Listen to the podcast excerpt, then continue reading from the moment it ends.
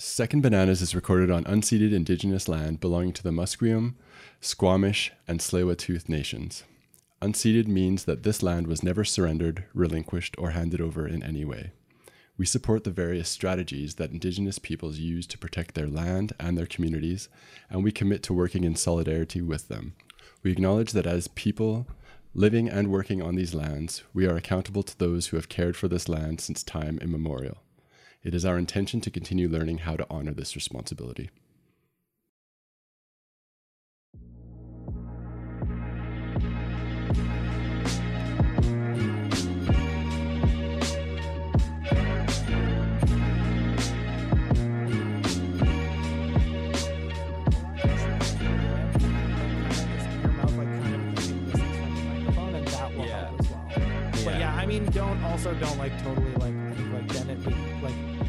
Don't feel like you have to be like perfect with the mic at all times. Like, no, I should accept it. I wish I had one of those things, you know, that they give you at the optometrist when you like rest your chin in your head and you get the puffs. Yeah, there. Totally. We should get those. Then you'd never move. You're just like, man, yeah. You're like, Craig is less sleeping on the podcast. He's like, just like leaned into it, like little drool running down the outside of it. It would help though. It would help. Let's get started. Let's do the intro and then we'll steeze some more. We'll just keep doing this for a bit. Welcome everybody to Second Bananas, the podcast about history's greatest Garfunkels, the clout behind the clout that you didn't know about. I'm Joe, one of your hosts. Hey, I'm Wes, another one of your hosts. And today on the podcast, we have a very special guest with us. Welcome to artist, animator, gadabout town, Rosemary Trevally. Hi. Thank you for having me.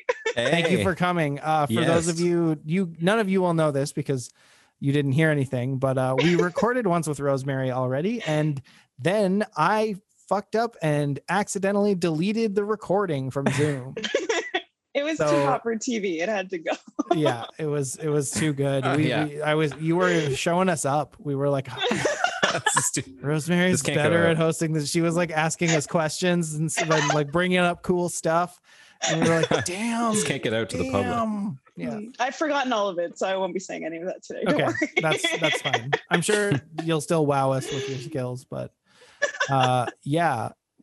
What's up, Rosemary? What's up with you? How's it going? How's pandemic life? It's fine. You're like same as anybody else. I stay inside and I work and yeah, I started playing Apex. That's fun. Wow.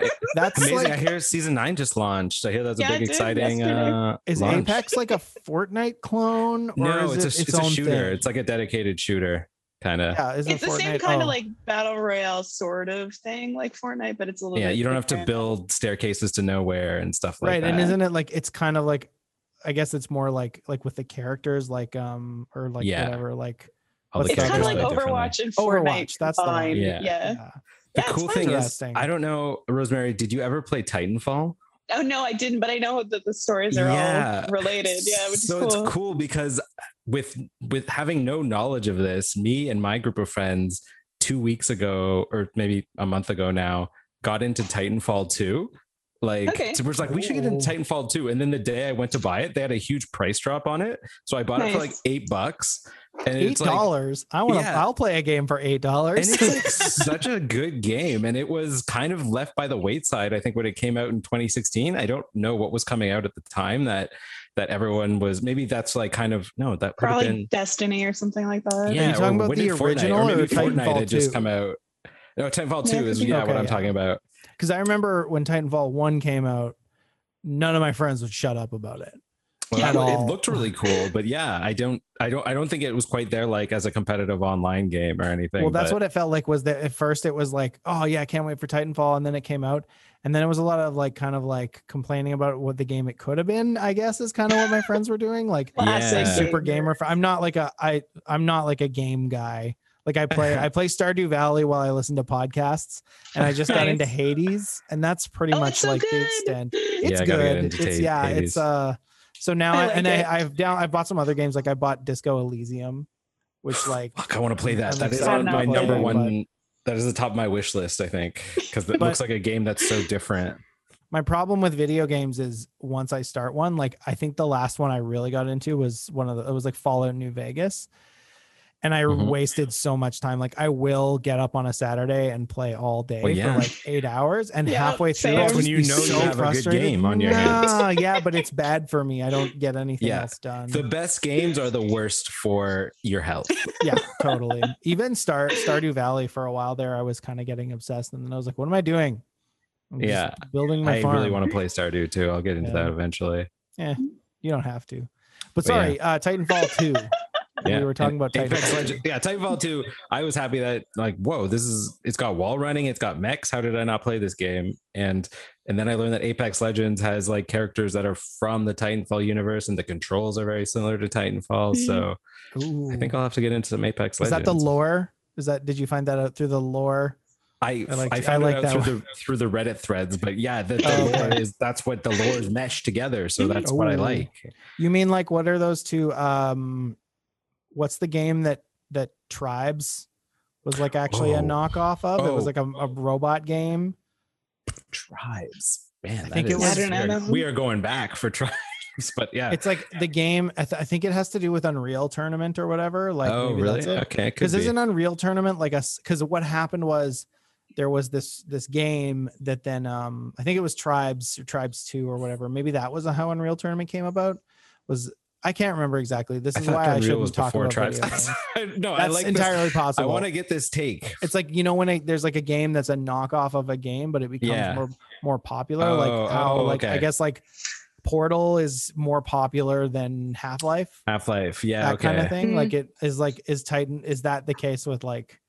It's kind of a similar thing with Apex Legends. Yeah, well, Apex Legends, I guess, is the successor to Titanfall, so it's not strange that it's like doing better, but I think they just made a new game the same company, the same people that made it, and they just like they extended the world without telling people that this is like a direct sequel.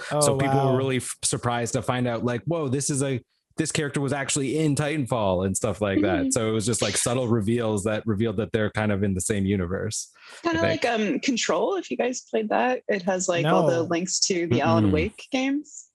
Control's really cool. It's like all set within this like brutalist build. Like I'm a big fan of brutalist architecture. So that was originally somebody on the game. I was like, oh, this is rad. But it's like, you're like, there's all this like weird cult stuff. And then like maybe aliens sort of, and you're just like wandering around this like super creepy building. What characterizes like brutalist architecture? What would be the defining features? Like poured concrete sort of. Cool. If you're in a Quake video game or something. It's a very Quake, so I don't know that one. Rosemary, what's like a brutalist building in Vancouver that Wes would recognize? There's that waffle one downtown. Yeah. There's on like Cambion, Maine, just like a block west from there. There's one, a big one. I don't know the name of it. There's a whole bunch on the UBC campus. Oh, okay. Yeah. Would you count the CBC as like brutalist, or is that? I can't think of what that one is. It's kind of like a bunch of concrete as well. So a lot of there's concrete. A lot in Vancouver, like all of Simon Fraser, if you've ever been there. Yes, okay. The entire thing. Yeah, it's like it looks like an evil socialist building. That's concrete is usually associated with like Soviet architecture in like the 50s and 60s. Okay. Is it meant to be like bleak? Kind of in a way, I don't know. Rosemary can probably tell it better than I can. Tell us about brutalism. Exactly. Brutalism is actually our second banana today. Yeah. It was about like the freedom to design, kind of like more with different sorts of materials and using more harder shapes as opposed to like flowing and glass and stuff like that. So, and it's funny too, because like people will say really like, oh yeah, like it looks, I mean, that's kind of reputations. It looks very like heavy and bleak and like scary and stuff like that. But a lot of the time they actually had like way better airflow. You could open way more windows than like in most buildings, like other ones that were built around the same time. Like, I think they're great. Yeah. Most people hate them. Yeah. I think it's like, it's one of those cases where it's like, it doesn't look, it's not like aesthetically pleasing, but it does like serve like a practical purpose, and then it seems like they last forever, so like they're like brutalist buildings, just like everyone remembers them too, I guess. It's probably kind of it, like, so they stand the test of time. Okay, That's cool. I'm going to keep my eye out for some of these buildings. I was actually going to say, Rosemary, a friend of mine who I used to work with at Bardell back in the day, he moved back to Calgary, but he was a super DIY guy and he wanted to start like forming his own concrete furniture.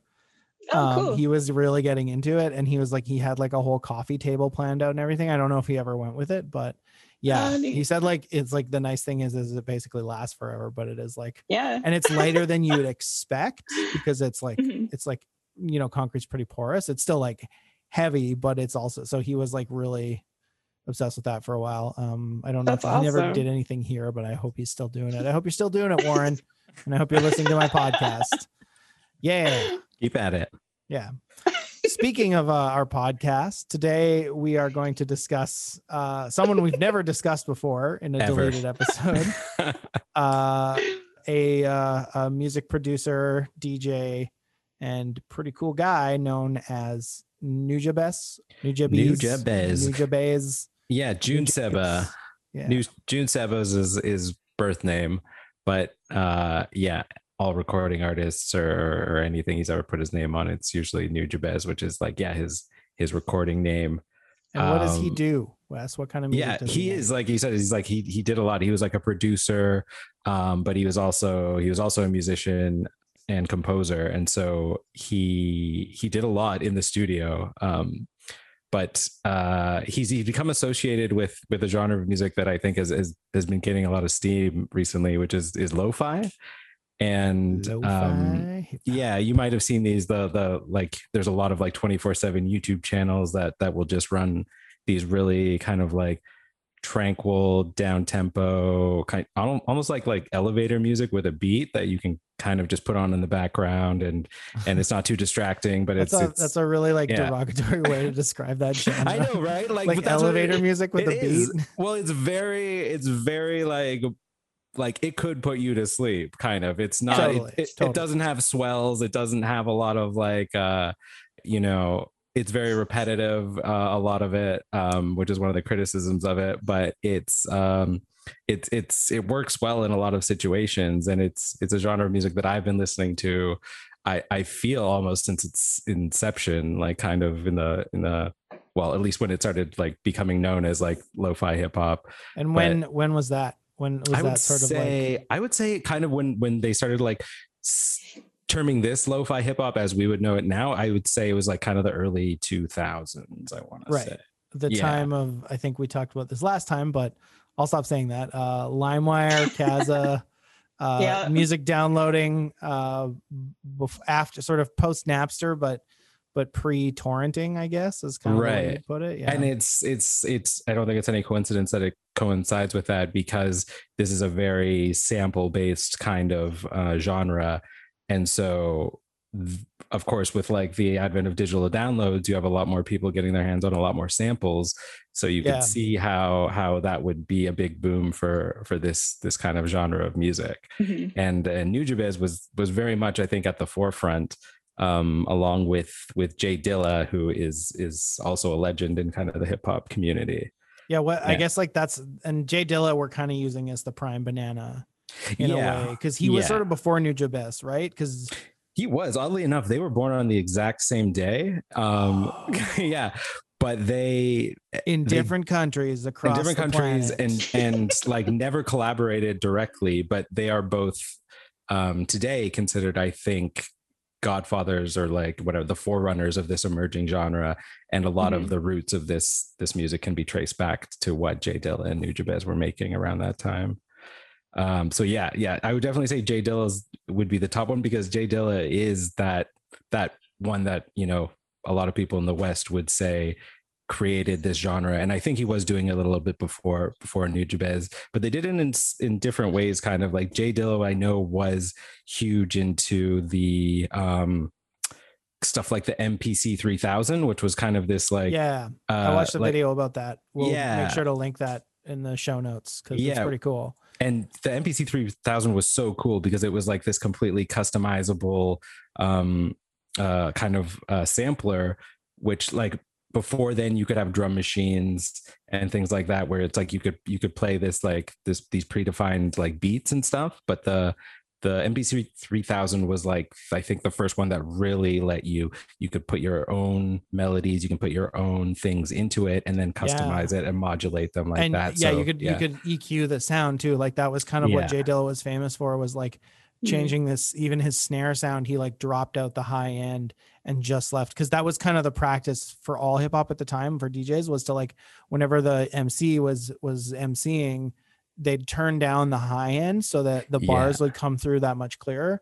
But then like when the chorus came around, they'd put that back in to sweeten it for the hook or whatever. And he was just using it on like his drums and stuff.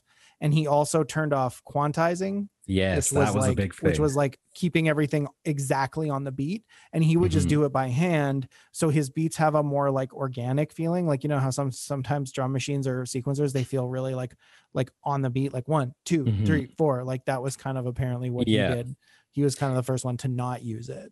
Right. Yeah. So like a lot of the music that was being produced then, yes, it would be like process sorted through these things. And a lot of it would be quantized. So yes, you would have like your drums, and, you know, sort of like the first note of the melody sort of snapping to the beat with these quantized, kind of processes that were going on. And Jay Dilla, like he knew the ins and outs of like, this MPC 3000, like so well that he was like, you know what, fuck this quantization thing. I'm going to make this music do what I want. And I'm going to go wild style. Yeah. And so he turns it off and it creates this more unique, but kind of gives the music more flavor. It gives it like, it's not as like standard or cookie cutter as. Well, my guess too is it would feel more like actual musicians playing too, because like, there's like, you can never be as on the beat as a computer, right? Like, ever. So yeah. And like, that's the other thing is like in a lot of like jazz and stuff like that, like you're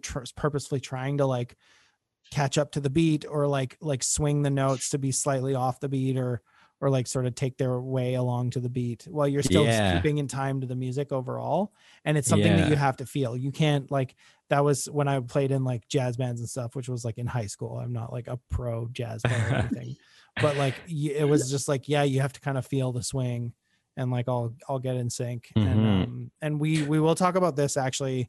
I think I can't remember whether I think the Yusef Lateef episode will come out after this one. But he talked about a very cool way that Dizzy Gillespie would use his like body to conduct when he wanted the band to hold a note. He'd lift his elbow up while he was playing trumpet. And so he'd lift his one elbow up. And that was how they knew to like a signal, hold that note and kind of like go up or like swing it and stuff like that. And then when he dropped it, that's how they knew to cut off. It's really cool watching just like all these like more like organic or like different ways that like musicians break out of just using notation or like charts or whatever. So, that's really cool. I'm so sad I missed the Yusef Lateef record because Nujabes actually samples some Yusef Lateef. So I think. Did Jay Dilla or no? Yeah. Okay. Yeah. No, I think both Jay Dilla and because Craig and I were talking about this, both Jay Dilla and Nujabes Doom. And Doom, MF Doom, sampled Yusef Lateef as well. Okay, he's kind of a deep cut. That's why I picked him because like he's known to. If you know jazz, you know Yusef Lateef, but he's not like your John Coltrane or your Miles Davis. No, and I hadn't heard of him before Craig chose that as a topic. But then I like listened to it and I was like, wait a minute, I recognize some of these. And then I think it wasn't until I like went back and started listening to some Nujabes where it's like is that where he was kind of getting influence or taking some inspiration from? And definitely I think he was because Nujabes plays a lot of the instrumentals in some of his tracks. Like he'll play the flute or he'll play maybe a clarinet. So he'll play some of the instruments in these tracks. And so you can see where he's kind of drawing on and taking from because like before he got into producing, he had just these huge record collections. And then he actually opened 2 record stores in Japan in like the Shibuya district, I think. So he just had this like wealth of musical like samples that he had just listened to over the years. And so he knew when he was like producing a track, he knew kind of where to go and what to draw on to get the sound that he wanted it to achieve, which was kind of like this, jazzy hip hop sound that comes through in a lot of his tracks, which is really cool. Yeah, for sure. Definitely, like, you can hear jazz is a huge influence. But yeah, Rosemary, what was your kind of like first experience with, like, when did you sort of find Nujabes, and what kind of drew you to it? I can't remember exactly if it was, so it was like one or two things, but I know they were kind of around the same time. So it was either Samurai Champloo coming out, the anime, or Champloo Low. I don't know. Anime, yeah. Yeah. Champloo. So the anime I think Champloo did the soundtrack for. So I was a big fan of that. And it was like, well, I mean, anybody who's, you know, it's like, it was unlike anything that ever kind of come out before. And so he was really involved with that. So but around the same time also, so I was very into pirating music as a teenager, and I used to but like really into like curated playlists and all this other kind of stuff. So, you know, I was getting torrents from all over the place, and there was a couple regular ones. I can't remember the names of them now, but I would get a lot of stuff from these ones, and, you know, we'd pass them around whenever else. And on one of them was Nujabes also put out these mixtapes where it's not music by him, but it's like samples and clips of different things and different arts that he likes. So he put out these, I think the one specifically was the Ristorante mixtape was the one at the time. So I downloaded that at around the same time also. So it's not exactly his, like, it was credited to him, you know, but you could see on the track listing there was all this other stuff, but that was kind of like my first entry point to that. And then from there, it was sort of like you're finding out, you know, like you said, you know, like Jay Dilla and Fat John and like all these other kind of guys being involved with all that sort of thing, and then coming out. So it was one of the two of them, like they were around the same time, so I'm not sure which one it is, but that's awesome. That's interesting, though. Oh, go ahead, Wes. Oh, I was gonna say, do you know if I've tried to find those old mixtapes, because I couldn't, I don't think I heard them when they came out, and I remember you talking about them last time, and I thought they had some of them on Spotify, but then I went back and I was like, oh no, this is something else. This is not. You can find them on YouTube, I believe, but there's also a blog that's like, I forget what it's called exactly, but it's about like preserving all the music that Nujabes has like put out or been involved in. And I think you can still download them off there. I can try to find it and email it to you guys. I found the Ristorante tape somewhere when I was doing some research for this. There are definitely places you can listen to it. Okay. Yeah. Yeah, I think I have a feeling years ago, but since I've been on Spotify, I don't think I've heard them. Torrents. I think I still have torrents also. So nice. I mean, I might be able to just send you guys every CD. Yeah, that would be awesome. Get out one of those old CD spindles and like. Well, this is that's really interesting too, because I remember like, so when I was first using Kazaa and LimeWire back, it was kind of just like the last year of high school and just out of high school. For me, I think I it was like, it was not the lo-fi hip hop and stuff as I was getting into more underground, like hardcore and punk music. And especially like, I'm saying, like, when I say emo was popular at the time, it's not what people are talking about today. Like the Get Up Kids and stuff like that. Yeah. Right? Well, even that. And then there was like, also like a lot of like old school screamo, which is like much more like a hardcore, like just like very distorted, very screamy, like these bands would play 15-minute sets because that's all their singer could handle kind of thing. Like, and that was all kind of the same thing. And Rosemary, I remember when we converted to torrents, a bunch of us were going and making these packs, because like none of these bands had official releases. They were all like nobody bands on nothing labels, but they got so popular and people started uploading their stuff and passing it around. And they were like 3-4 song demos. That was it. That was all they ever recorded. But like those bands got passed around, and then people turned them into torrent packs with like 10 bands. And it would just be like emo, whatever, like just like emo pack 3 from like, exactly. From like Laughing Cow or whatever. Like the, you know, that it wasn't Laughing Cow. It was something like, it was like Roses and Rusty Nails kind of username. That was all the emo usernames at the time. But that was how I got into a lot of music I'm still into, and then got into other music that I'm into now. So it's definitely interesting that it was kind of the same thing in a way. It was like this very DIY thing that like honestly like torrenting and piracy kind of kept those bands alive in a way. Well, and those artists alive in a way that like the mainstream music industry wasn't prepared to do at the time. Yeah. Well, it's interesting you bring up the DIY aspect of it, because I think that is how, like, even before lo-fi is kind of what it was today, like back in, like, I'll say probably the early 80s when like actual just like low fidelity, like cheaply recorded music was coming out. Right. It was like, that's the music that was coming out that people were making in their garages on cheaper equipment and trying to get out to the world. And it had that lo-fi sound of like the poor record quality of the crackling and stuff in the background. Yeah. The sort of like tape distortion when the tape gets sped up or whatever. Yeah. Yeah. And that's kind of where like the genre gets its name from. But since it's now all created on, high-end equipment now that like anyone, even with a MacBook now can create high fidelity music. It's like, we have to go now back in and re-add that lo-fi sound to make it more appealing or give it that flavor that people want. It does also feel like the hip hop, the reason part of it was called lo-fi was because they were like recording off old records and stuff to like digitize them. Yeah. They're actually taking vinyl recordings. Yeah. The MPC. So that was probably part of the reason it sounded lo-fi too. Yeah. Like, a lot of the samples actually would be lo-fi. Even then, if you record them digitally, it still maintains that like the vinyl sound. Yeah. So it's just really cool. It's like such a like it's all this, like you look at these genres and how they get built and why like certain conventions are there. And it's just like, it started as a limitation and then the genre became like so known for it that people just kept doing it anyway. Right. Or deliberately. And now if it doesn't have that stuff, people want to argue that it's not authentic enough. It's not the true kind, right? It does give it that, I think, that sense of authenticity, but I think it's also, I think I talked about this last time, but I think a big thing that permeates the genre that's even beyond the sound of the music, but like it's something that is evoked by the sound, obviously, is that sense of nostalgia.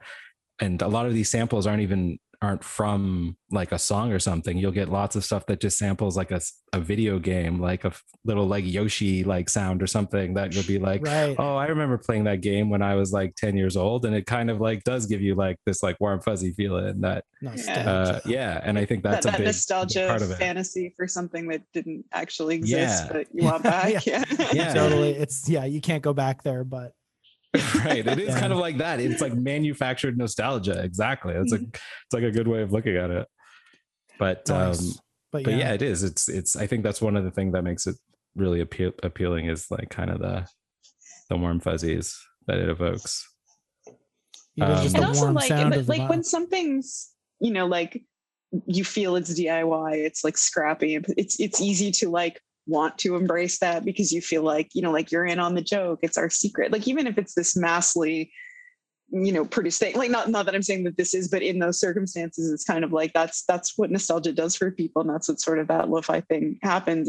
It's you want to adopt it because you want to be a part of the joke, I guess. Like it feels kind of like an in joke sort of thing. That's a really good point. In a way. And and that's kind of another thing that I think it captures on is the anime aspect when it emerged, I think is something that's really helped it take off now, is I think because it started with Samurai Champloo and New Jabez started with Samurai Champloo. Well, I think that's interesting though too, like not to kind of go off on a way long tangent, but like hip hop and like I want to say like Japanese media and like Asian media have always like, there was the Wu-Tang too, which was like before. That's and true. That was more like old live action like wuxia movies and stuff, but it was kind of the same thing of like that was the stuff that like that like and there's like that joke that like every black person songs, loves anime,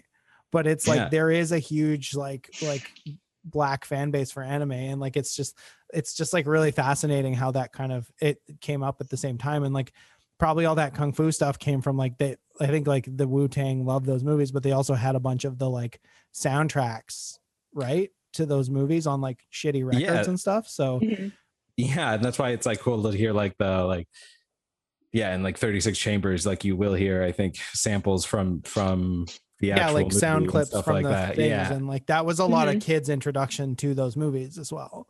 Was like through the Wu-Tang. And so there is that the association of lo-fi with anime, and I think that stems heavily from New Jabez being like the featured on the soundtrack of Samurai Champloo, because not only was that right when the genre was kind of really starting to like catch on, but it well, the creator of Samurai Champloo, was Shinichiro Watanabe. He wanted originally it to be like about rapping samurai, like that was his. Yeah, like, and the one character was gonna be like a rapper, right? And Watanabe, he was like, I think is an amazing director. He, at least with like his two most prominent animes, which are Samurai Champloo and Cowboy Bebop, they are like music is so like heavily featured and is a focal point, almost like a character in itself of those animes. So anyone who's a big fan of those anime, which like lots of people are, like Cowboy Bebop is like an international like cult hit, like for a lot of people. And so to be so heavily featured, and I don't even watch that many animes. Yeah, and to be like so heavily featured in something that is like such a like touchstone for people. Like a lot of people would put those animes probably in like in their top 10 list. So like, and to have that music featured in it, like it would just, the association would be like hard to break, which is why you see so many of these lo-fi channels, like they'll just feature like, anime themed backgrounds that kind of loop in the background while you're listening to these. Like the most famous one is like the girl who's studying girl, and it's like 4-hour study and they just needs to study too. Or definitely on the lo-fi girl, I think is her name. That's definitely I think. That was like there was like a hard drive article recently that was like, or maybe it was Hard Times, like lo-fi girl still fails test after 4 years of like. It was a very great. Oh my god, it made me jealous. I wish I had thought of it. Like, so do I. That's one of those jokes that's like, yeah, that hits so true. I do wonder though how many like imagine in like 20 years time when like every 40-year-old just associates lo-fi hip hop with studying. Like they do, like it's like that's the music mom puts on instead of like you know like freaking like instead of your mom putting on like Simon and Garfunkel or like even further back like you know like Ben King or something to do the cleaning. Instead like our children will hear us put on like lo-fi hip hop while we're like furiously vacuuming the carpet and stuff like that. Oh, that's mom's old music, that's dad's like old, like you know, like dad's gonna like listen to his old lo-fi hip hop and like have a beer and think about the past. I mean, I 100% think that is in my future. Hell yeah, absolutely. And the kids will be listening to like remixes of I don't know Britney songs or whatever that are sampled instead. But you say that and you joke about it, but that for me was one of the big things that I think makes NujaBiz like why I still listen to it a lot and why it kind of became like one of the, if not like the defining genre, I think that like I still go back to a lot, or I'm still like hung up on, is because I think that NujaBiz, especially more than some of the stuff you would hear on the lo-fi channels, like the music, like I felt always like suited my mood, like whatever it was, whether I was like happy, sad, like melancholy, like it always seemed to like uplifting and sad at the same time. I don't know how it manages to be both. It's like, like you put it on and it's like calm and you're like, this is like nice. I'm like chilling. It's almost like you can't tell like, if it's happy or sad. So this is like music you could put on when it's like a rainy day and like can't go up. Excuse me. It's good music. It's just like so weird how it's happy and sad at the same time. Yeah. It's like I don't know. It just always like meets your mood. I found, which is why it's had a lot of legs, I think, for me. Mm-hmm. But it's definitely not for everyone. It's like I said, it is not. It feels like criticism. It is for everyone though. Like it feels it should like, be. I don't know like why. It's one of, I don't not like it. I don't know a lot of people like. Oh, go ahead, Rosemary. No, I was just gonna say, but I mean that's like jazz though too. You know, like which is. True. I mean the progression of music. Like I mentioned this last time, and I'm gonna bring it up again. But that whole thing about how you know it was. The music of Samurai Champloo, and then before that it was this work on Cowboy Bebop, and then the other progression of what influenced Cowboy Bebop was Lupin the Third, and that's like very traditional jazz heavy music, and then we moved to more of like a modern jazz style with Cowboy Bebop, and then it's kind of this like remixed jazz that NujaBiz did, but it's like there are people who they don't understand jazz, they don't like it, they think it's too like freeform and weird, and that's the same kind of thing where it's like a lot of jazz is very like there is sad jazz, but when I think of like typical jazz, it's very like brassy, upbeat sort of stuff, you know? So for me, it's like, that's what I associate with it. I will say too, like jazz is like, I think like you could ask 10 people, like, what's the definitive jazz song? And you get 10 very different songs depending on what kind of jazz they like, I think the popular image is sort of that like big band jazz, like the, like your Billie Holidays or like your Cab Callaways and stuff like that. For me, it is more like John Coltrane and Miles Davis, because that's the stuff I grew up with, was like that hard bop, like sort of post 50s jazz, modal jazz, which is interesting. Again, like Nujabesky's album is modal soul, and that was sort of what made jazz like sort of break out of the classic forms and do new jazz like acid jazz and hard bop and all that stuff, because they were experimenting with modes.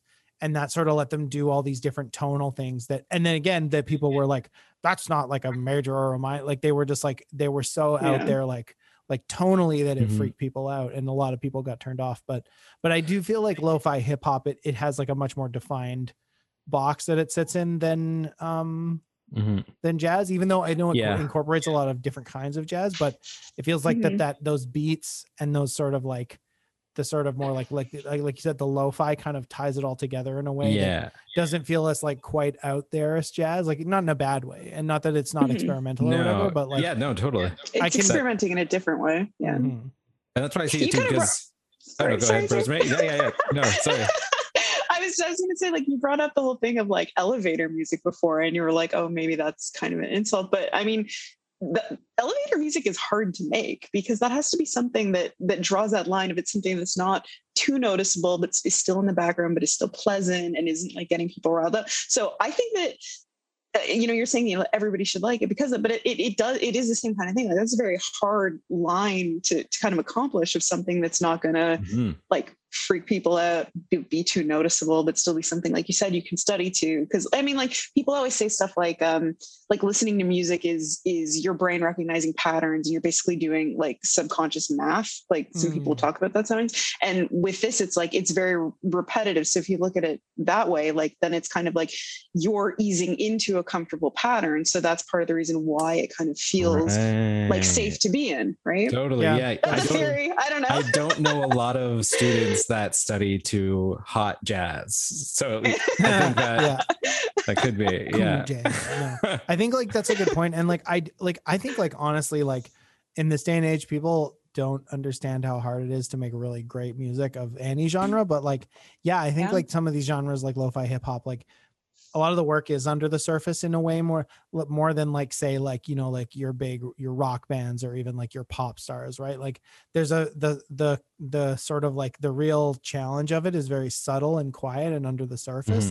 Like you said, it really is about like this sort of like, but people these days sort of hear something like that is kind of repetitive and simple, and they think they could just do it in GarageBand in like a week. And I don't mean everyone, but it just feels like that. And it's like, and they're both right and wrong, because I would say the style is easy to imitate, I would think, and you could put something together that imitates a style. But the thing is kind of like what you said, like it's a lot of the subtleties. And this is what Jay Dilla especially nailed, maybe even better than Nujabes, was, you know, finding those melodies with finding those samples that had like kind of the instrumentals under the vocals and stuff that would work with his beats and the stuff that he was then like looping in with it. So it's the subtleties of making a really good lo-fi track. Like, it's not there, but like it's hard to recognize, I should say. It's something that comes out after multiple listens too, I think. So that's actually a good question, like Wes, like it took me a long time to sort of get really into this genre. Like it took me like months of listening to really start to pick up even just like, oh, that's one song that I like, versus sort of just listening to the album. Like, were you like drawn to it like right away, or did it take you a while to get into it? And Rosemary, same question to you. I'm just curious. Yeah, no, that's interesting you should bring that up, because I think I was drawn to the soundscapes. I think naturally, like I didn't really have to work at it. It's like, this is a sound I like, and I latched onto it almost from the moment I heard it.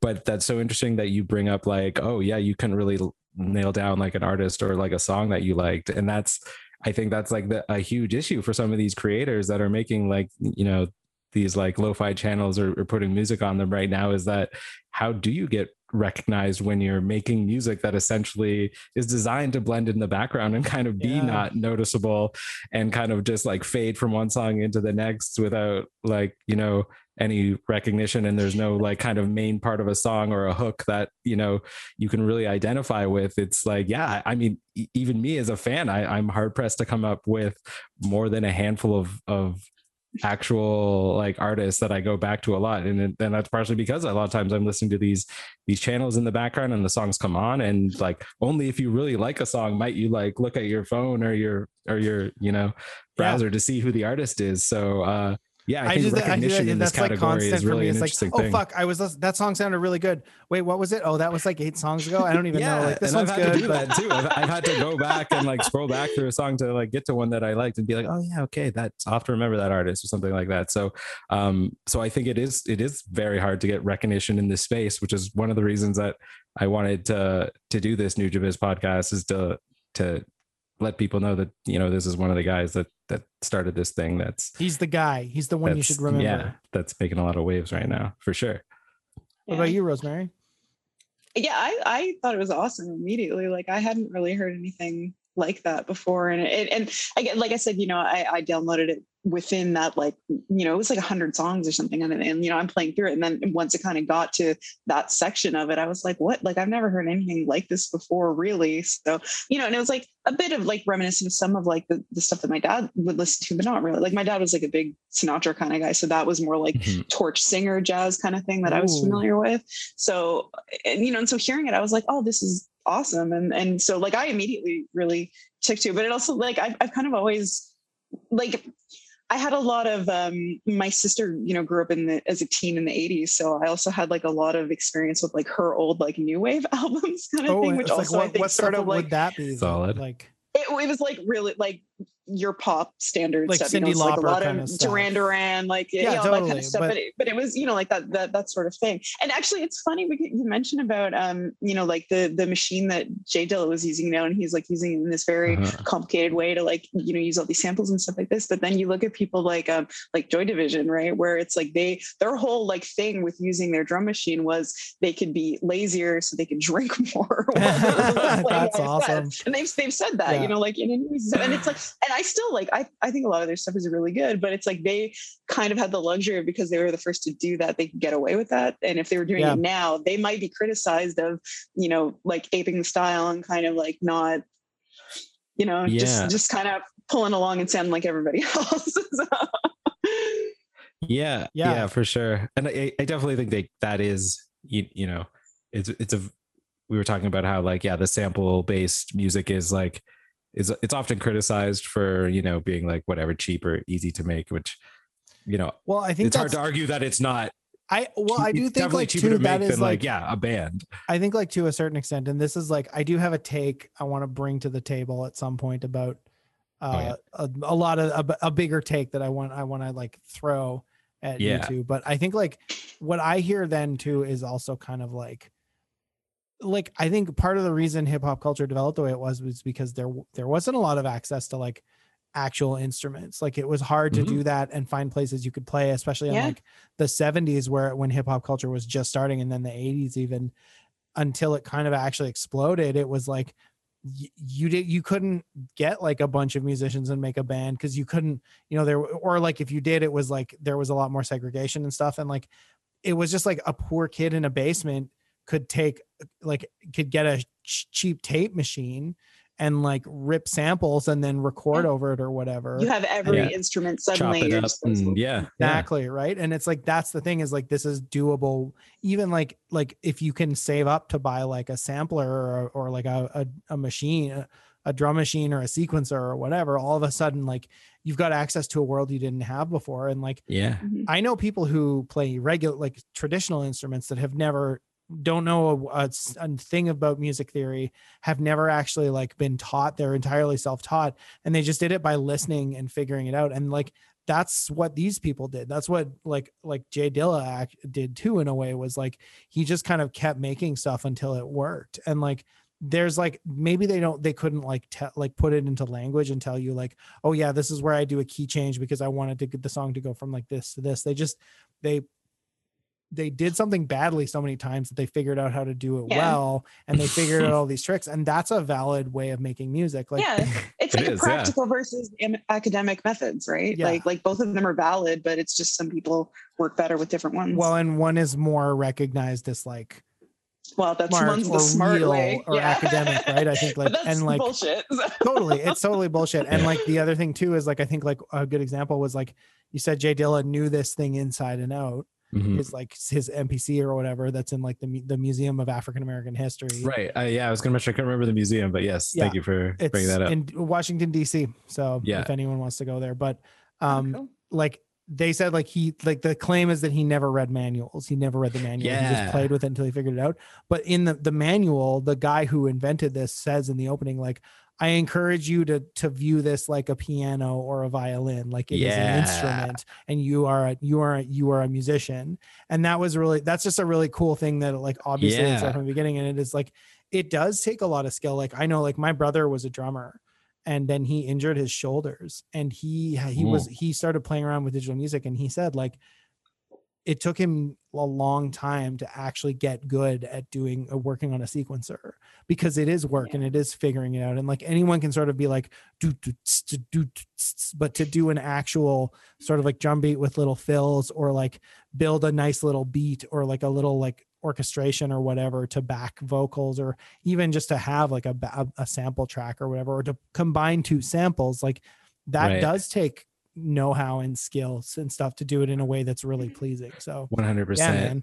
And that's really a thing where I'm so glad you brought that up, because the creator of the MPC 3000 was like, you could kind of see this. It's like, people are going to probably shit on this and see like, look at this as like a cheap way to make music. But no, if you use this correctly and use this like to create your own sounds, or like take a sound and make it your own, like this just opens the door to like this new way of creating music that people haven't really done yet. And so taking that and running with it was kind of what Jay Dilla did. And look at like kind of what he did with hip hop. And then NuJabiz kind of over like in Japan, like he made a lot of his own music. Like he would collaborate with people, but then he would also compose and then add his own instruments. So he was kind of doing his own thing too, that like, it wasn't all entirely sample based. Like they're making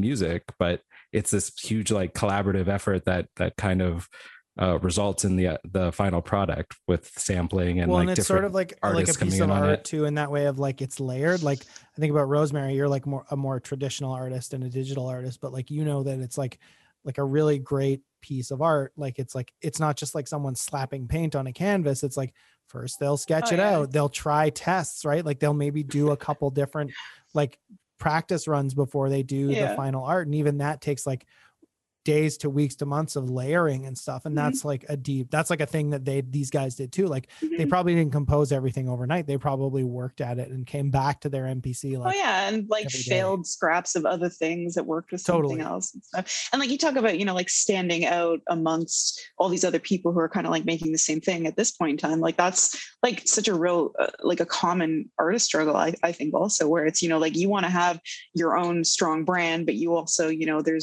you want people to want it, so it has to be like some sort of marketable thing. So it's like all these different, you know, like balls you're juggling kind of thing to like make it this thing that's yours, that stands out, but also is all these other things. So it's relatable. I got that. Yeah, you totally. Rosemary is NuJabiz. NuJabiz is Rosemary. No. Well, and like people always want to argue, you know, about like tools and, you know, when like a new thing comes out, you know, like when the sequencer came out, people were like, oh, what about like original drumming and all this other kind of stuff. And it's like, okay, well, when people switched from scrolls to bound books, like people were mad about it and saying they're never going to use those. Now we're using like, oh, yeah, real reading isn't reading on your iPad or whatever. Yeah. It's like, who cares, man? Like, I don't know. It is interesting because it's going to be like, I feel really sure that this is coming. And actually this is somewhat related because I don't know, Rosemary, have you ever seen, what was this? This was Shinichiro Watanabe's like latest series that was on Netflix. It's like the two girls that make music. It's called something. Oh, why can't I think of the name of it? I haven't seen it, but it's like saved in my watch list. So I know exactly what you're talking about. And so I've only seen the first like 4 episodes, but this is like, it takes place in like a not super distant future, probably around the same time as like Cowboy Bebop. So maybe like whatever. Carol and Tuesday. That's it. Thank you. Yeah. So he also did Space Dandy, which I was like, this is wow. Space. I didn't know Space Dandy. Space Dandy's out there. It's out there, and I was not a fan. Like I really tried to be like, because like I don't even like both like Samurai Cowboy Bebop has that like that weird like lots of like sexy dance thing going on. But Cowboy Space Dandy for me was just a little too tongue in cheek in a way that didn't sit with me. Yeah. I don't know. I still want to finish it because I fell off it, but I think I think if I revisited it, I might have a new appreciation for it. Yeah, but I'll check out Carol and Tuesday. This actually Carol Tuesday, because that's the thing. The thing about that in that series is that I think we're like approaching, and we will see within our lifetime, is that they have. It's about these like two girls that like start a band, a 2-person band. Right. But it's in the age of like, yes, very digital music. And the greatest music that's being produced is produced by AIs. And so it's it's which like is they a go, thing too. Yeah. So it's like they go up against these AIs. And I think like, what's going to happen when we have like full on AIs Hatsune that are Miku. Like composing things. Yeah, exactly. So, right. Oh, right. Well, we have AI art. I guess we have like the artists already. It's like people the idols. Are making it, but she's we have the like virtual idols. So I don't want to be a hater. Cause like, I am like the guy that's like, man, fuck like corporate music. Like I want to see like a band play in a basement that like sounds like shit. And like the vocalist is like screaming and like the guitars. Cause I like that shit. Course, I really do. And I think like, I hope that never goes away. That's not to say like, I don't want people to confuse that for me being like, you're like a bullshit sellout if you like Britney Spears. Like, that's not what I'm saying. I do believe that like, that's the soul of music in a certain way. Like, I think like, I think Britney Spears is the spectacle or whatever. And like, but like, I don't like, it's like, it's an aesthetic choice. And some of her songs are really great. Like I danced to Britney Spears when like it comes on. Right. Yeah. So like, and I think like, or whatever, not just Britney Spears, but like Ariana Grande. But I think like, there is like,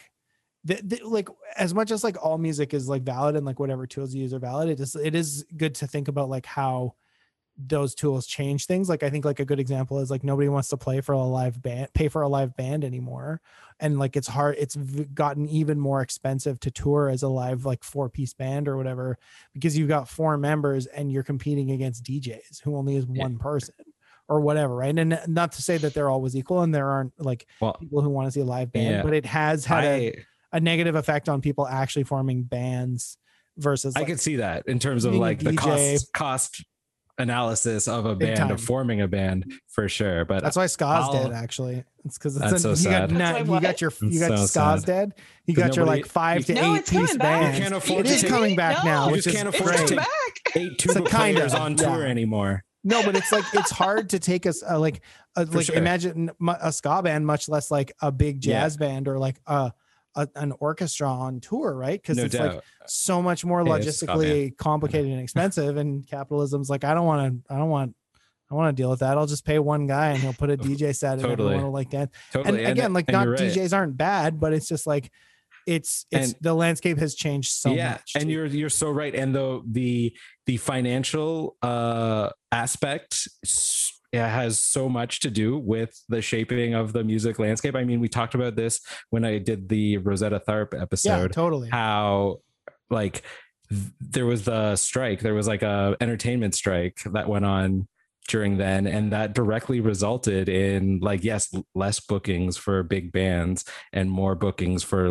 single vocalists, which directly changed the landscape of music at the time. So I'm definitely not arguing that. Yes, it does shape it. Well, and even now, streaming, we're looking at this thing where people are barely getting paid for millions of listens to their music. Yeah. And that's right? and lo-fi is directly at the focal point of that. So, but there is, and it's part of that shifting landscape is yes, these artists, it's not going to be the same. A beat producer can make money by selling their beats to multiple people. They're not going to be as recognized or as make as much as doing a big gig or whatever. But yeah, if you're a digital music producer, that is a way to make money. And yeah, it's going to be, I think, harder for the big bands, like you said, but at the end of the day, I go to live music a lot, and I hope to go again, when we can. Sure. Totally. I think I just go to music that I want to hear, and whether it's a band or a DJ, that's not what I think about as a fan. I want to hear the music I want to hear live, and it encompasses, I think, both genres. Yeah, so I'm not saying that music I want to hear. I think you'll find a way. If you're making music that people want to hear, hopefully you can still find a way. But what if you're making music that people don't want to hear, Wes? What if you're making that kind of music? What are you supposed to do? There's never been a better time than that, because the tools are available to you and the audience is easily accessible. So I mean, that is never been a better time to make bad music too. I didn't say bad music. I just said music people don't want to hear. Oh yeah, so yeah, I don't know. There's a difference. But yeah, it's definitely an interesting time for producers, and I'm sure some people are capitalizing on it a lot easier than others, for sure. Well, I think it's just it's always going to change. And it will be interesting if we do see a swing back to traditionally made music or acoustic music or something like that. Right. Cause that's kind of what's happened before. You had the 50s with these really lushly produced, the first kind of pop artists and all these teen idols and stuff, and then there was the folk movement, and it kind of went back to it was making music of the people, and playing on the mandolin and that kind of stuff, and and authenticity, which is still that's a whole other interesting thing, is authenticity is in music and stuff anymore. Even the bands that claim oh, we're real and authentic, it's still but you're still you still got an A&R guy, and you're still have a label that has a marketing department. So that's the other thing. And again, that's not a problem. I think it doesn't really matter, because anything can be authentic if it's made from the heart, even if there is a bajillion dollars behind it. It just means that the bajillion dollars makes that record more likely to be talked about. But that authenticity is what appeals to a lot of people. And that's when people feel you are authentic. I think they connect with you easier. Or they'll show you that they want to hear more. Not me. I only listen to people I think are big phonies. Yeah, but that's because you're a phony. You're a big phony, man. Joe. Yeah, I am. Yeah, but it's interesting that this is just me personally. I listen to so much music that I would never actually want to see live. I would never want to go to a lo-fi concert. And to be honest, I don't know. I would definitely want to go. I don't think I would, because I want to move around and I want to have a good time at a concert. I would just be interested in how they would recreate a lot of the stuff that they recorded. Yeah, that is. Do you guys know the Go Team? You know God, as if I fucking love the Go Team, and I just got into them again. I just rediscovered them on my Spotify. They came to Vancouver 3 years ago or something. No, they were at the Fox Cabaret. Okay, but it was I wanted to see them for so long. And God, I'm so sad. How did they do that live? So, and it was one of the coolest shows I've ever been to. And it was a very different experience. Well, so they do a lot of they have a lot of skipping chants and sampled stuff and things from TV shows, but also brass. You feel you're on Sesame Street sometimes. Yeah, honestly, it's really cool.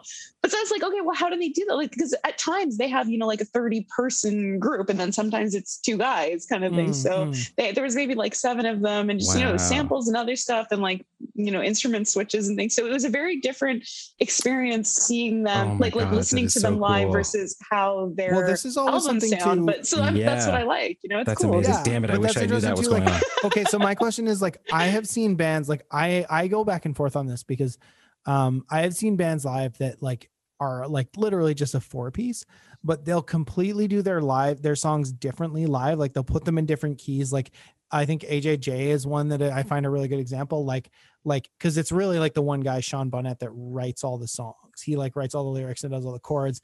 And then the band just kind of comes in and like builds the song, the texture and the arrangement of the song around it. And he kind of works with the other Sean Gallaty, who's the bass player, but he also performs solo stuff, and he's been performing like every day live in quarantine since it started. Like, I think he kind of took some breaks now and stuff, but when he does them solo, he does them in different keys. He changes the chords that he uses on his guitar. And even when they do the songs live, like they've changed some of the lyrics. So like but then there's other bands I go see and they do it exactly the same as it is on the album. Right? Like exactly, or at least as close to as possible. Like the production isn't quite as like cleaned up or whatever. That's interesting. But I've also seen like bands who like, because they can't bring their whole membership on tour or whatever, do like stripped down versions of their songs, or they change things. So like, was the Go Team, like, did all their songs sound the same, or were they like different or like completely like what was like different interpretations of the same. Okay, I feel like it'd be so hard to reproduce their studio sound like live, but... yeah it was very different, but it's like you could still clearly tell it was them. It was still the same kind of energy, so it was like a very cool experience that I'm so jealous. I wish I could have gone. Yeah, that would be, but that's cool. That's like, I think that's really interesting, like of the pursuit of sort of like the exact sound or whatever, which can be a challenge in itself, versus like this sort of like, fuck it, we'll do it live. Like, let's figure it out. Like, fuck it, we don't have 20 violins. So we'll just like, we'll turn up the fucking treble on like the keyboard and just play it like it's 30 violins. You know, there's a reason why, like, you know, you hate to say it, but McDonald's is, you know, making how much money worldwide is because you want to be able to go to any country in the world and get fries that taste exactly the same. And sometimes you want that. You want to go to a big stadium show and experience that exact thing that you had at home, but with other people around you. And that's more what the experience is. I think a good example was like some 80s new wave band. I think I can't remember whether it was Duran Duran and Hungry Like the Wolf. Like they said, like, oh no, they play their hit song like 4 times in their set. And it was like, because that's the song that people want. 4 times in one show. I mean, yeah, well, but think about this. Like these are, this is a band that sells out stadiums and plays like a 2-hour set. Like it's not like they're playing it every 10 minutes. It's like they open with it, they play it, and they take an intermission, they play it right after intermission, and then they encore it, right? Like stuff like that. Like, and it's like there are people who just come to hear the hits, you know, and they want to hear it exactly. Like you said, like it's the McDonald's comfort thing, right? Where it's like, for me, I'm like, just from like, again, like the punk thing for me was like, I love it when a band fucks with their live sound. And I'm like, again, like I go to a show to sort of like experience a different thing than like the recording. And like, Wes, you're right. There are bands that I'll probably never go see live, cause I know I'm not interested in like a band that sounds like they're recording. And I know, whereas like, or even like I am to a certain extent, but like, I'm much more fascinated when a band tries something or does something different in their live show or like whatever. Right. But like at the same time, like, like I know some of my friends, like they want to go see, you know, like fucking like, they want to go see like Taylor Swift, T-Swift, and they want to hear her play all the hits. She's good live. And part of that is like the bonding that they do over that song, right? Like, yes, like, 100%. It's something they can connect with all these other people. Yeah. And for me, like, amazing. I don't even like to go to concerts over like 500 people. I find them like, I feel, cause I like to be like in a tiny little sweaty room with the band screaming in my head. And like, I can just like talk to the band after and be like, where are you guys going next? Like share a cigarette, like have a party with them or whatever, because that feels like more real to me. But like, but I still will like the Decemberists. I'll go see them anytime, even though they're not in huge stadiums, but they'll sell out like the Commodore or whatever. And it's not as fun for me as if I could go see like Colin Meloy, like play like the fucking Railway or like the, or like, you know, like play it like, the, like, you know, like, Filthy McNasty's. That's not a bar. I think it is in Ontario. Yeah, it is in Ontario. But an Ontario bar. No, but I'm thinking Filthy's. Of like what's the Funky Winker Beans or whatever the bar. Like there's a couple of like tiny beans, ass bars that host live music here. Like I those that's where I'd rather see them. But like I like that band enough. Whereas I don't know. Music, man. Everybody comes at it differently, and they've got all these different requirements, and some people like McDonald's music. I'm very interested to know that though, because this cross section of like music goers, like that, it's very different. Because yes, like Joe, you'll see you want the Vans to play like have a different sound than like they do on their albums. Like I definitely like I think if I were to hear a live version versus studio version, like I like the studio version better, but if I was going to the show, I definitely want to hear some variation. I don't want to just hear them play a studio track. Like I would go to their live show to hear totally. So like I wouldn't mind if they like, you know, switched it up a bit. I would probably want them and be happy if they did. But even and you still want to hear them play the hits. Like when I went and saw Pop, like I was like, I can't fucking wait for them to play Old Wounds. Like I can't wait for them to play Reservoir. Sure. But then like they also whipped out like Black Sabbath covers, and I was like, yes. Oh yeah, this is so that's good. Like I was just like, so I love a unexpected cover at a live show. Yeah. That is a highlight. One or two unexpected covers. And what was funny, because like bringing it back to Nujabes, Best, like there is like that one concert footage of him or whatever on like it's like a minute on there's YouTube, very little and it's footage like, of him, and it's like him at a like kind of like a bar, and it's packed, and everyone's like crammed up against the bar that like underneath is him and the other guy like DJing or whatever, and it's everyone just like the people at the front are like, like they're seeing everything. They're like nodding along. And then there's like people just behind them, but the whole bar is like crammed full of people. And they're all just sitting there in like, not like fancy clothes, but like nice, like well-dressed, like starched collar kind of clothes. And they're all just like bopping their heads to the music and stuff. And it's like, that's what you're saying, Rosemary, is you want to go see what they're doing, but like, it was like the most polite concert I had ever seen. Right. And it kind of that makes sense for this genre, right? Because it's just so much like just like exactly, just want to chill and nod along. And I don't think no one had a drink in hand. Like nobody was like nobody was talking to each other. Like people were just like grooving in this packed bar to the music. It was really cool. That sounds awesome. I get down with that vibe. Yeah, not my vibe, but I'm sure it's not. It's definitely not what I seek out, I guess, when I go to a concert, which is kind of what I was saying. Like I think there's so many genres of music that I don't think I would necessarily like care to go see live, but it's just makes up so much of my listening that it's like, Cause that's that's how I try to like make up for like my past piracy is going out to see a show every now and then, but it's like same. These I really like them. I collected vinyl for a while, so that was that's good too. I collected vinyl for a while, so that was my thing. Was like, I'll download it, but if I really like it, I'll buy it on vinyl.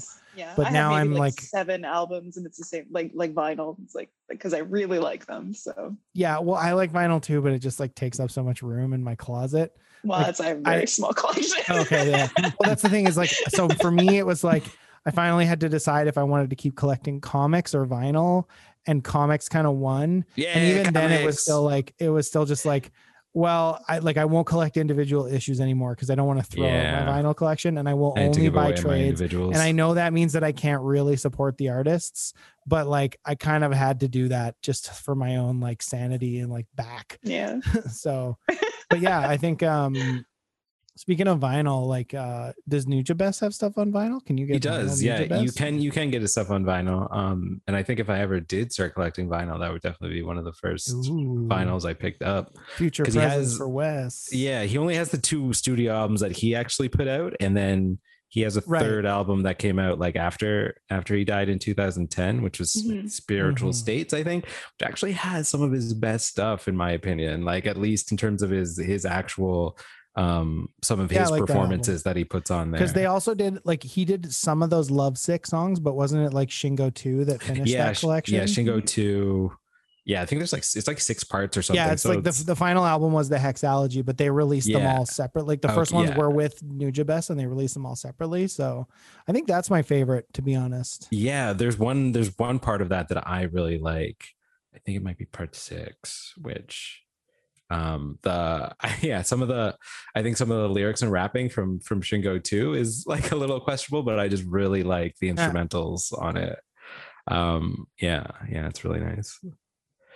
Sweet. What's the other one?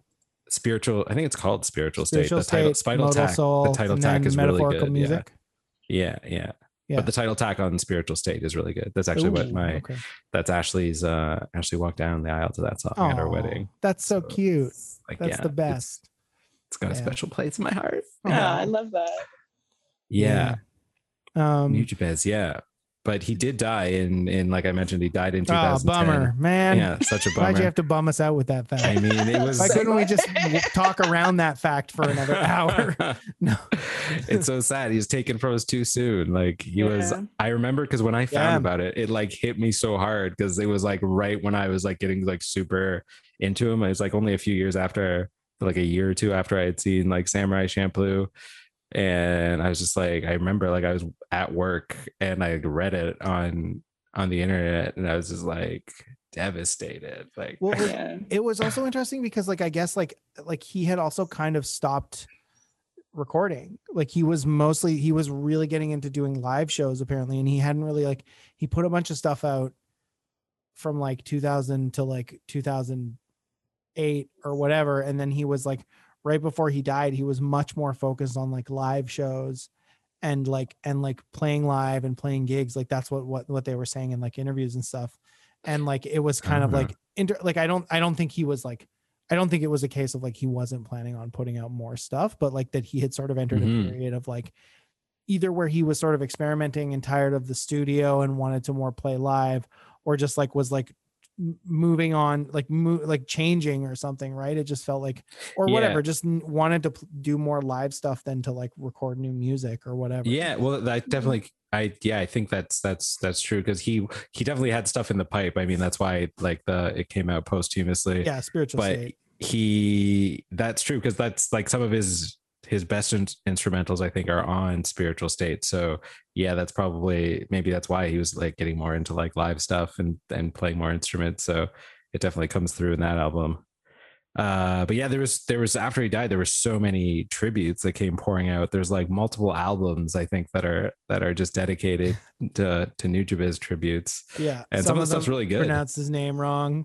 Yeah. Well, like those aren't the tributes, but like, yeah. No, but it's, yeah. Was it like, he'll be referenced in songs a lot. And I think, you're talking about the Jaden Smith song, I think. Yeah, I guess I didn't want to like call him out. I guess we did it in the last one. Like Jaden Smith is gonna listen to this podcast and I'm worried about this.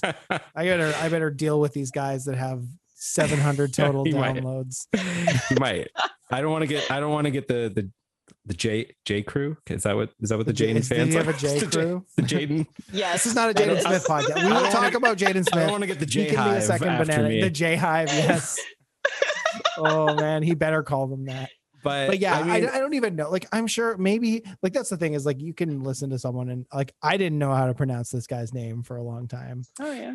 Yeah, I mean I didn't call it Nujabes. That's the way I'm calling it now. Nujabes. Yeah. Nujabes. Yeah, I think that's what he says on his one track. And then who's the artist that was actually working with him? You've never heard it before. How are you supposed to know? Like, I mean, that's the thing. Know. It's like in the age of internet, like you see it before you ever hear it. I mean, because his name was Jun Seba, right? Like that's how you. Yeah, Jun Seba. Yeah, June or name. I thought it was Jun. It's pronounced June. I thought it was Jun because that's what they said in the on the YouTube videos. But they might have fucked up. Here we are again. We're just going to debate the pronunciation. It could be Jun. It could be Jun. You might be right. Like that'll be like what they remember of us in 2,000 years of like. It's like yes, the elders debated over whether it was Jun. Or June. Yeah, I'll have to go back to the records on that one, but you might be right. I don't know. Whatever. I've always said June. Yeah, I don't know. Well, because Nujabes, that's our Nujabes or whatever. Like. And everyone pronounces it differently. Yeah. That's the thing is like the guy who was like his collaborator complained about everyone pronouncing his name wrong, but it was like, but everyone pronounces his name differently. Like everyone does, even people who know him. Yeah.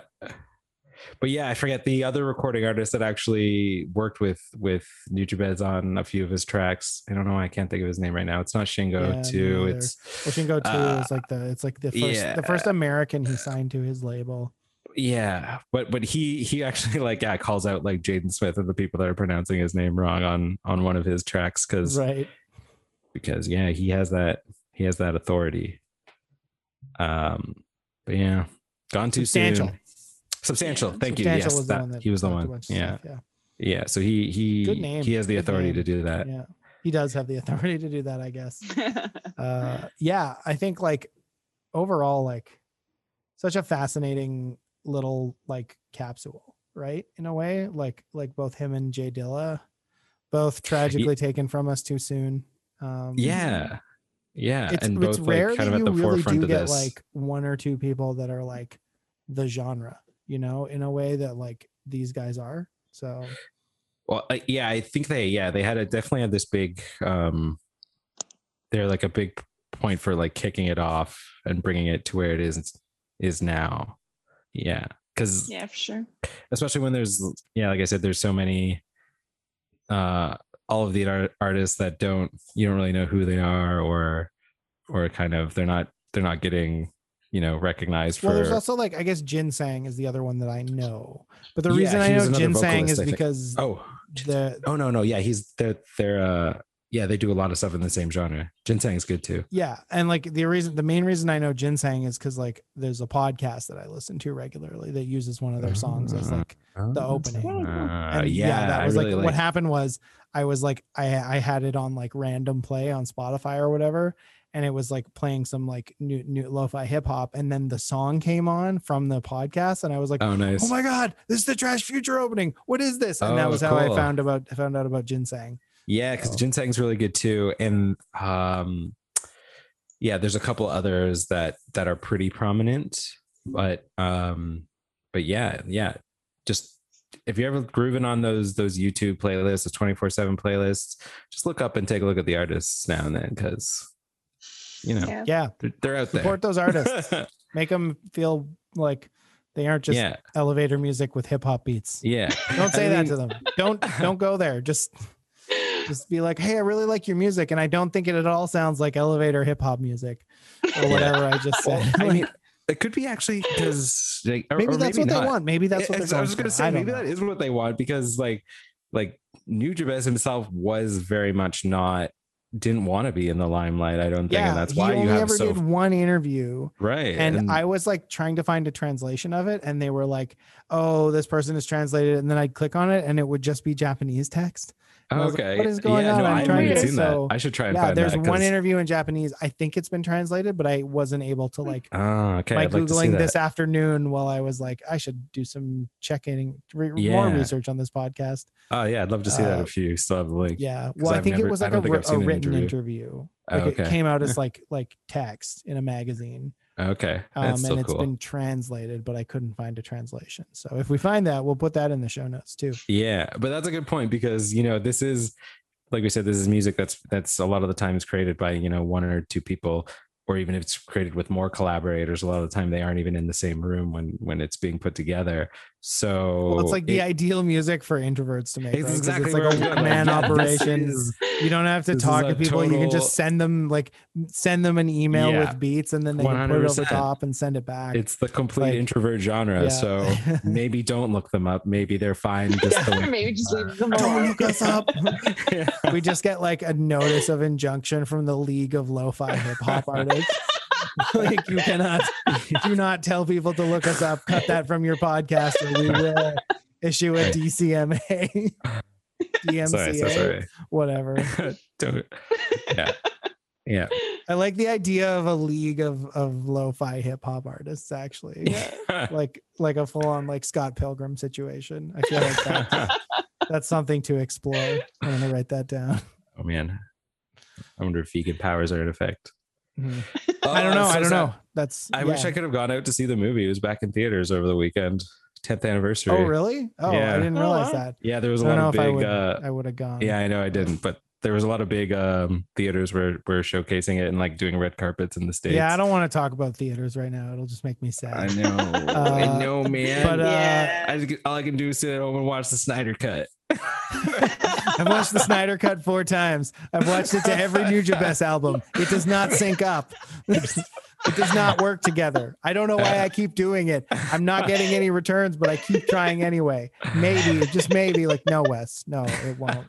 It won't. No, but maybe if I do, like, I'm going to try Spiritual State one more time on the black and white edition, Wes. Sorry, yeah. It's okay. It's like, I don't even think Nujabes has a big enough catalog to cover the Snyder Cut. 4 hours. But, yeah.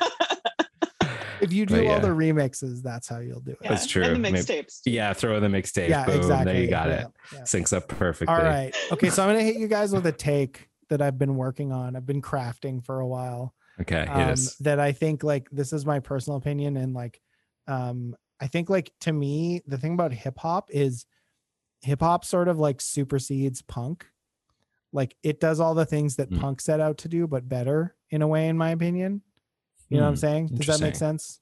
Or do I need to? I know, like, punk has set out to, like, kind of break down conformity and.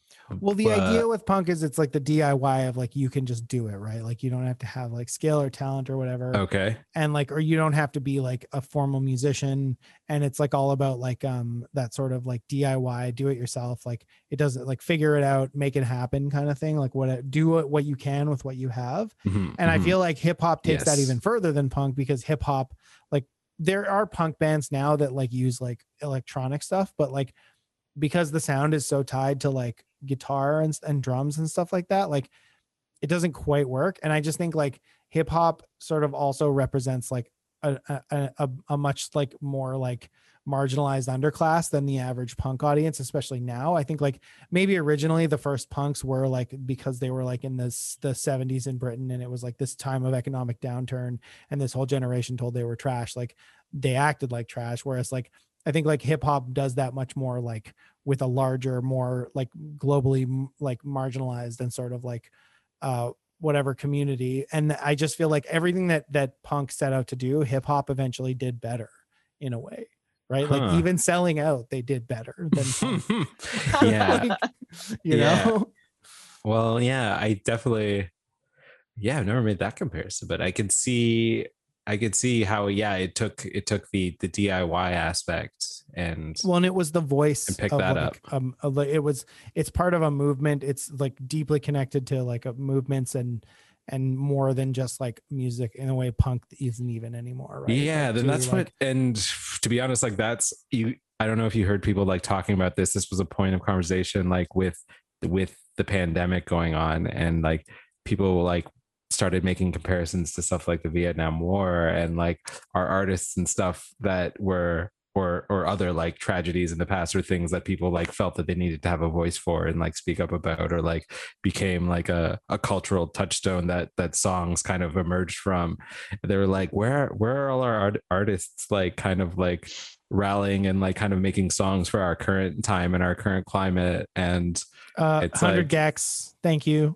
Who? Their songs speak to the climate of today. 100 Gex. What is 100 Gex? Oh, Wes, you gotta look up 100 Gex. You don't know either, Rosemary? Oh my God. Sorry. What's a Gex? I don't know, but there's 100 of them, and this band has 100 of them, and they're one of their songs is, like, Stupid Horse. Yeah, I think, like, their most famous song is Stupid Horse, and then what's the other one? Just look up. It's like 100, like the number, like 100, and all in lowercase Gex. Gex, 100 Gex. Yeah. So as long as there's someone, like, actually, they're sort of, like, almost like an evil, like, mirror universe Nujabes in a way, because their music is, like, Gex. Extremely high energy. It's like two people that make it all with, like, beats and electronic and, like, samples and stuff. Okay. But, like, yeah, it's just, like, very high energy, very ironic, like, self-referential, like, very, like, yeah, I got Zoomer stuff. What is this? Okay. Yeah. What you said though, Wes, reminds me of there's this one quote from John Waters where he's talking about how, like, the revolution of kids these days, they never have a look. Like, you used to have like a fashionable look for, you know, like the hippies that were protesting and like all these other kind of people, you know, yeah, totally. And now it's just like, we have no look. And so that reminded me of that, where it's like, we don't have music, but also like, we don't have, you know, like what are the hackers wearing at home with like sweatpants? Well, I do feel like colored hair is kind of the thing now. Like that's like such a, like, no, like I'm serious. Like Rosemary just flipped her colored hair, but you can't see that. You can only, you can't see that. I know. Just for the three of us. Sometimes I wish I could pull off colored hair. It, yeah. You should do it, man. You could go blonde and like to be born at home and isolated. And totally. No, but even like there was like a thing. Someone posted a thing from like someone made a big post on like Nextdoor, or it was like some kind of like conservative person that was like, oh, all these kids look like Antifa because they had colored hair. And that's like the association now is like Antifa people have colored hair. And I was just like, that's so funny. Like, I love the idea. Oh, because there was like an anti-mask protest and a bunch of kids like did a like came out and like did a protest against the Krusty Krab. Like, they were protesting Mr. Krab and how bad he was, and as like a parody of this like this like anti-mask rally, and one of the anti-maskers approached them and they were like yelling like Krusty Krab slogans at him or something. But then like someone posted about how I was like, man, I thought the kids were cool because they were going to protest with us, but then they were like, oh, like they had like colored hair, and I think they were with Antifa, and they yelled all these weird cartoon things, and I was like, oh, the youth of today have lost their way. I don't know. I have hope. I have hope for them. I have hope for the next generation. I have hope for them. Yeah. I think I do like their like sarcastic like takedowns of a lot of like a lot of things, but yeah. I think they're gonna be okay. I think you're right though. There's not like a nice uniform like there used to be, I guess. Maybe that's a good thing. Like, not that there has to be, but just boots, I thought it was an interesting pants. Yeah. I gotta get me some Juicy Couture pants. Yeah. What would the even... butt say in this climate? Oh yeah, that's a good point. Yeah. Doomer. that's like a one of those long Twitter names, like listening to Nuja Bess and wearing Doomer butt sweatpants. like one of those very ironic account tweets. Well, sweet. I guess you guys agree with my take that hip hop did everything that punk did, but better. Even though, like, I personally, I don't punk music better. I just, I don't know. Yeah, better, I don't know exactly where. Yeah. So you're refusing to support my hot take. Punk my hot take is too hot. Idea. Yeah. My hot take is too hot. Too hot for TV. All right, we're gonna keep that one. What do you think, listeners? Let us know. Tweet at us at 2bananaspod, the number 2 at, or email us secondbananaspod@gmail.com. Yeah. Well, I think like to kind of wrap up. What's your guys' favorite Nuja Bess song? Starting with Rosemary. Ooh. What do you recommend? Or no, okay, better than that. If you were to recommend a Nuja Bess song for someone to get into Nuja Bess, where would you start? That's a good call. Where would you direct them to? I mean, I would say just watch Samurai Champloo, because that's really good. Like, it's so good. It shows off like really good aspects of his music. It works with a really good story. So it's a fun journey. And what if they don't like anime? Well, learn to like it. Yes. I like that. That's that's the kind of takes I like to get on this podcast. Yeah. Learn to like anime.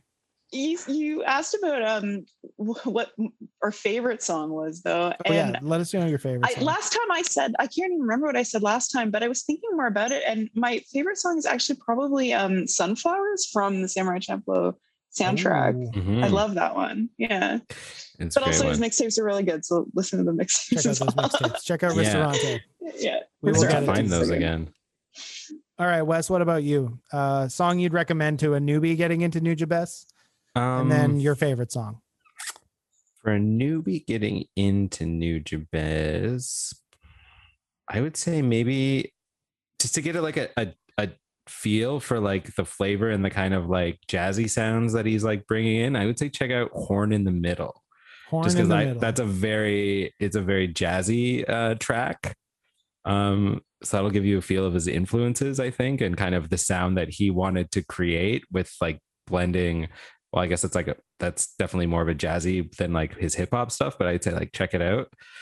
And then to like give you a taste of kind of just what he can do that is like even outside the hip hop genre, I would say check out Spiritual State, which features another artist, which is pretty prominent in the kind of same genre, Hiroto? Which is, Uyama Hiroto also makes a lot of great kind of lo-fi but instrumental tracks. So check those out. Those are two pretty good jumping off points, I would say.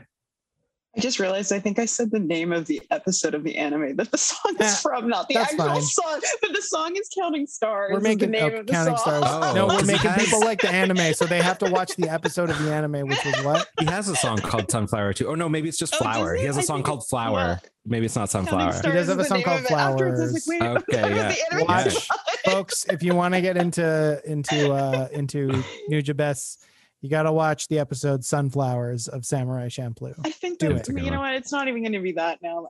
Whatever. It'll be like, what the fuck is this lady talking about? I can't find the episode. I can't find the song. Like, I just want to get into new episode that only real fans know about. You're not a real fan if you can't find that episode. You must not be a real fan then. Like, but, actually, I've never heard of him. This whole thing was a lie. Yeah, we just made up Nujabes. There is no Nujabes. This is all just a massive like bit we're doing on the listeners, so they'll be like trying to find Nujabes on everything. Like, why can't I find him? You can't find him. He's out there.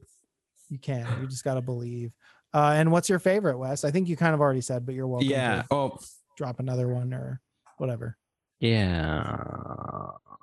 Prayer is also a really good one, but that is again kind of more outside his hip hop stuff. Right, yeah. Like all the stuff on Spiritual State is more has more of an instrumental jazz kind of feel to it. Yeah, but it's really good, and yeah, I advise you check it out. That's probably it might actually be my favorite album. It's very good. I think like it's definitely. I think it's probably easier for people to get into if they don't already get into like lo-fi hip hop, but yeah, you're absolutely right. It's not the same as like modal soul and metaphorical music just have a lot more in common, I find. Yes. I would agree. It's all really good though. Yeah, and I advise you to check out his whole catalog because it's all great. I mean, just throw them on because like you can listen to them while doing anything. Right. Well, yeah, I'm going to say, I think I would agree with you to get into him. Maybe try Spiritual State because I think that's what got me into him, and that was because you recommended it to me after you told me you and Ashley walked down the aisle to that song. I didn't. I was already at the altar, but well, we didn't have an altar, but I was part of the wedding. Yeah, you were. I was part of my own wedding. Yeah. I was important. Yeah. But I think my personal favorite track is actually the last track on Metaphorical Music, which is Peaceland. I don't know, there's just something I really like that one. I was jamming out to that today while I was finishing up my work day, and it felt really good to just like put all my shit away. I'm listening to it right now. Finish some things up. Oh, you are right. Actually, to be honest, now that I'm looking at it's also 8 minutes long, so it's not a song I would recommend new people try for Nujabes. And looking at the songs that I've favorited, I'd say that based on my Spotify settings, that this would have been my favorite album. Interesting. Because I have all hearts. Yeah, but that's not even the same thing. Like there are albums where I've liked all the songs, but that doesn't mean it's my favorite. Yeah. I don't know. Yeah, this one's really good. This one I think has a lot of different like beat textures and stuff because it's got the boom baps and it's got the boom baps and the bap boom. Yeah. The bit booms, which is like, yeah, you hear that a lot coming through in Peacelands. So I say this one's got really good percussion and beats on it. Yeah. If that's your thing. If you're into percussion and beats. Yeah. That's my thing. If you're into the bit bap and the bit bop boom. Yeah, then you'll enjoy that. The bibbidi bop. Really, just like, you know, go on there, and there is like a This Is Nujabes playlist on Spotify. I think that's like probably the easiest way for people to get into them. Yeah, that's a good thing to check out. Yeah. Well, anything else we want to talk about with Nujabes? Nope. No? Rest in peace, Nujabes. Rest in peace, Nujabes and Jay Dilla. And listen to Nujabes and Jay Dilla. Check out some lo-fi hip hop. Let's get to plugs. Plugs. Rosemary, what do you got to plug? What would you like people to know about you? I'm like so bad at this because I can never remember mine. You can find me online at rosemarytrevally.ca. I'm Rosemary Trevally on Twitter and Trevally on Instagram. And I post art and stuff and random things that I make. So awesome art. Yeah. Rosemary's art is awesome. Y'all should check it out. She's done tons of cool stuff. Everything from like traditional drawings to stop motion to decoupage to like she does little felt stuff. It's pretty fantastic. Oh wow. So, I didn't even know that. All that stuff out. Yeah. You can follow me. I'm at Stop Joe Now on Twitter and Instagram. That's mainly where you'll find me.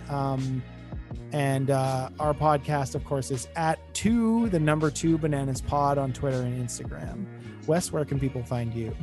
You can find me on Twitter at W2Dubs and Instagram at Wes Walcott. And those are really the only social medias I'm using now. All good. So that's all you need. And please give us some 5-star ratings and reviews. On iTunes, that really helps us get up there and see more people, and then we can become an even bigger podcast. And stay tuned for the next episode of Second Bananas. Bye. Yeah. Bye.